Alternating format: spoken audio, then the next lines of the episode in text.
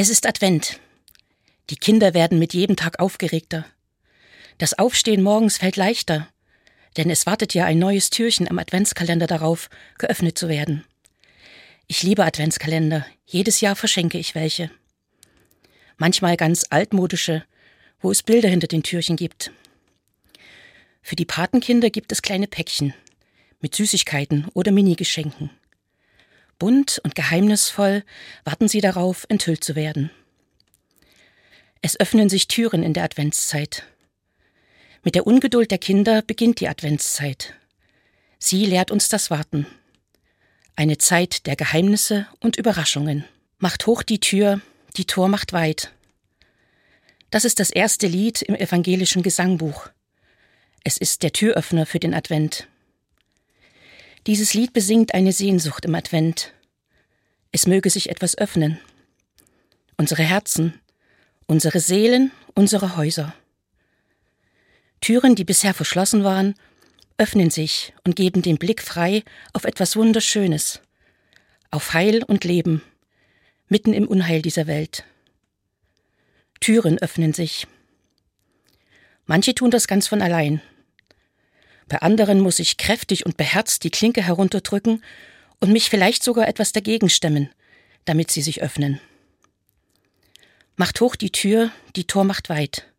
Georg Weißel, ein Pfarrer aus der Nähe von Königsberg, hat sich an einen Psalm erinnert, als er dieses Lied im 17. Jahrhundert schrieb. In den Versen der Bibel heißt es Mache die Tore weit und die Türen in der Welt offen, dass der König der Ehren einziehe. Im Psalm sind die Tore des Tempels gemeint, uralte Tore, die sich zum Gottesdienst öffnen sollen. Sie sollen offen sein für die Gläubigen, die im Tempel beten wollen. Aber sie sollen auch für Gott offen sein.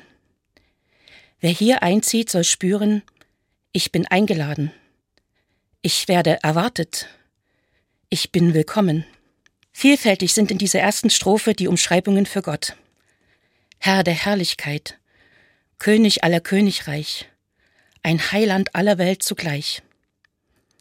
Wenn ein König seine Aufgaben ernst nimmt, dann sorgt er für sein Volk und regiert es weise und achtsam. Der Anfang des Liedes stimmt darauf ein, Gott erwartungsvoll zu empfangen. Der König, dem hier Tür und Tor geöffnet wird, ist ein Antikönig, der mit den Herrschern dieser Welt wenig gemeinsam hat. Er will, dass die Menschen die Hilfe erfahren, die sie brauchen. Normalerweise reiten Könige auf edlen Pferden oder fahren in prächtigen Kutschen. Der König, der hier besungen wird, braucht dies alles nicht. Er wird in einem Stall zur Welt kommen und später einen Esel als Reittier benutzen. Es ist das Bild von einem König, der ein Gott für die Menschen ist. Gerecht, sanftmütig und gütig.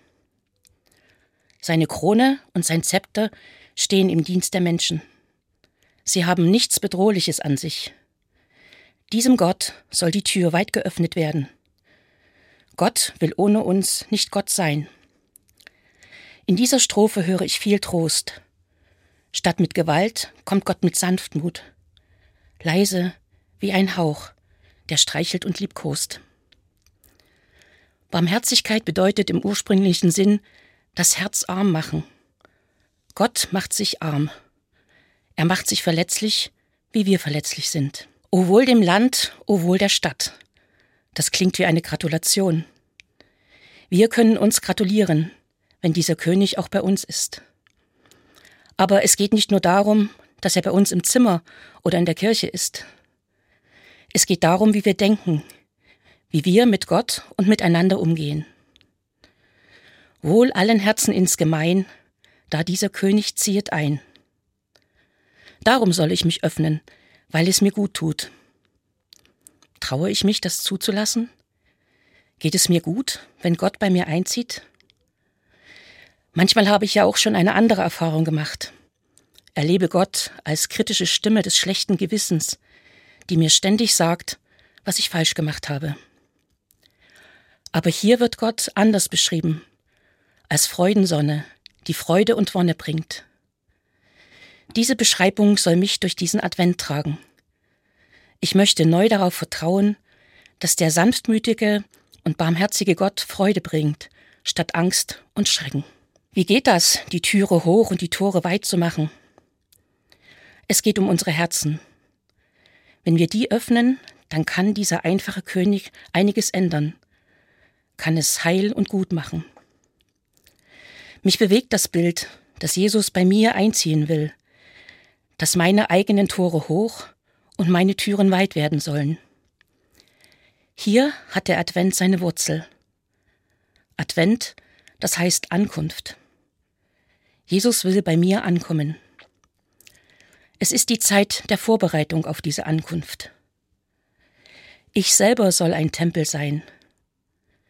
Der Liederdichter fordert uns auf, dieses innere Haus zu schmücken. Vielleicht klingt es etwas verkitscht oder altertümlich, wenn von den Zweiglein der Gottseligkeit die Rede ist. Mich erinnert das ein wenig an die Kunst des Pfropfens. Dabei wird ein Zweig auf einen anderen Baum gesteckt und verbindet sich mit ihm.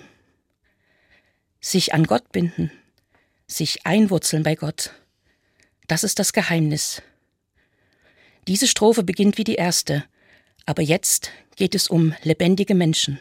Wenn in den ersten Strophen die Rede von Gott war, so ist die letzte Strophe eine Rede zu Gott, ein Gebet also. Bisher hatte der König keinen Namen, aber jetzt wird er genannt Jesus Christus. Es wird ein ganz persönlicher Wunsch formuliert. Komm, o mein Heiland Jesu Christ. Der König wird zu einem Du, zu einem Gegenüber.